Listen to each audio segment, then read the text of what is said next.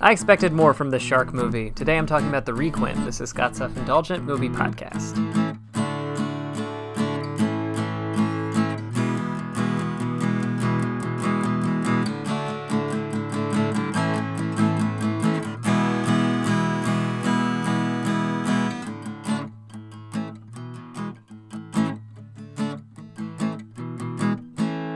Hello movie friends, welcome to Scott's Self-Indulgent Movie Podcast. I am Scott, and today I'm talking about a movie called The Requin, a recent shark movie that came out, and as I've mentioned before, they've gotten popular in the Danielson house, and this one I found a bit lacking. So without further ado, let's get started.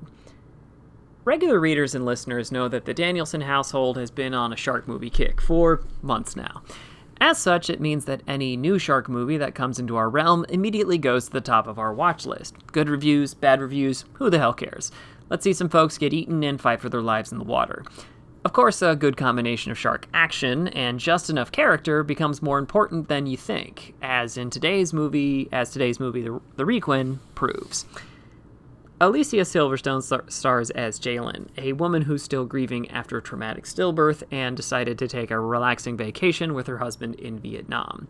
Unfortunately, said relaxation is completely upended when a hurricane strikes and sends Jalen and her husband's oceanside room out into shark-infested seas. The bones of The Requin are solid, at least by this genre's standards.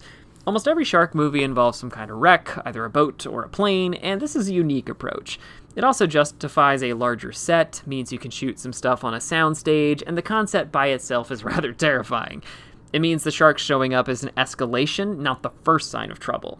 And because we only have two people involved, it means that every injury and loss of space and safety has extra weight. The movie's main problem is an incongruent thematic focus, though. As I mentioned earlier, Jalen is taking this trip with her husband and to hopefully heal from a traumatic stillbirth. We come to find out that this was a home birth that happened in a bathtub, and that means that any vision of blood in water gives Jalen a panic attack.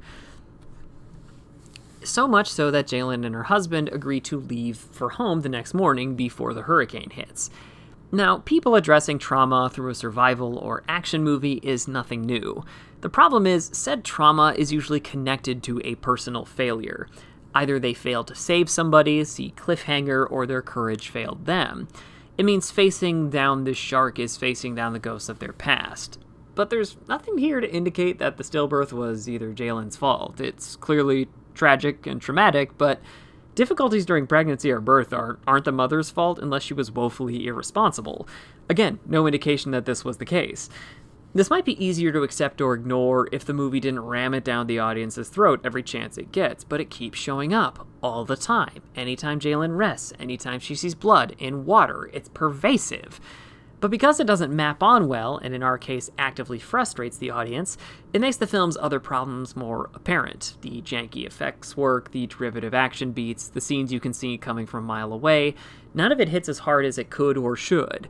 The Requin is a perfect example of how a fun, silly kind of movie can drown itself in self-seriousness. The verdict is it's a slog. Too dreary to be cheap fun, The Requin's rough seas aren't worth your time. 3 out of 10.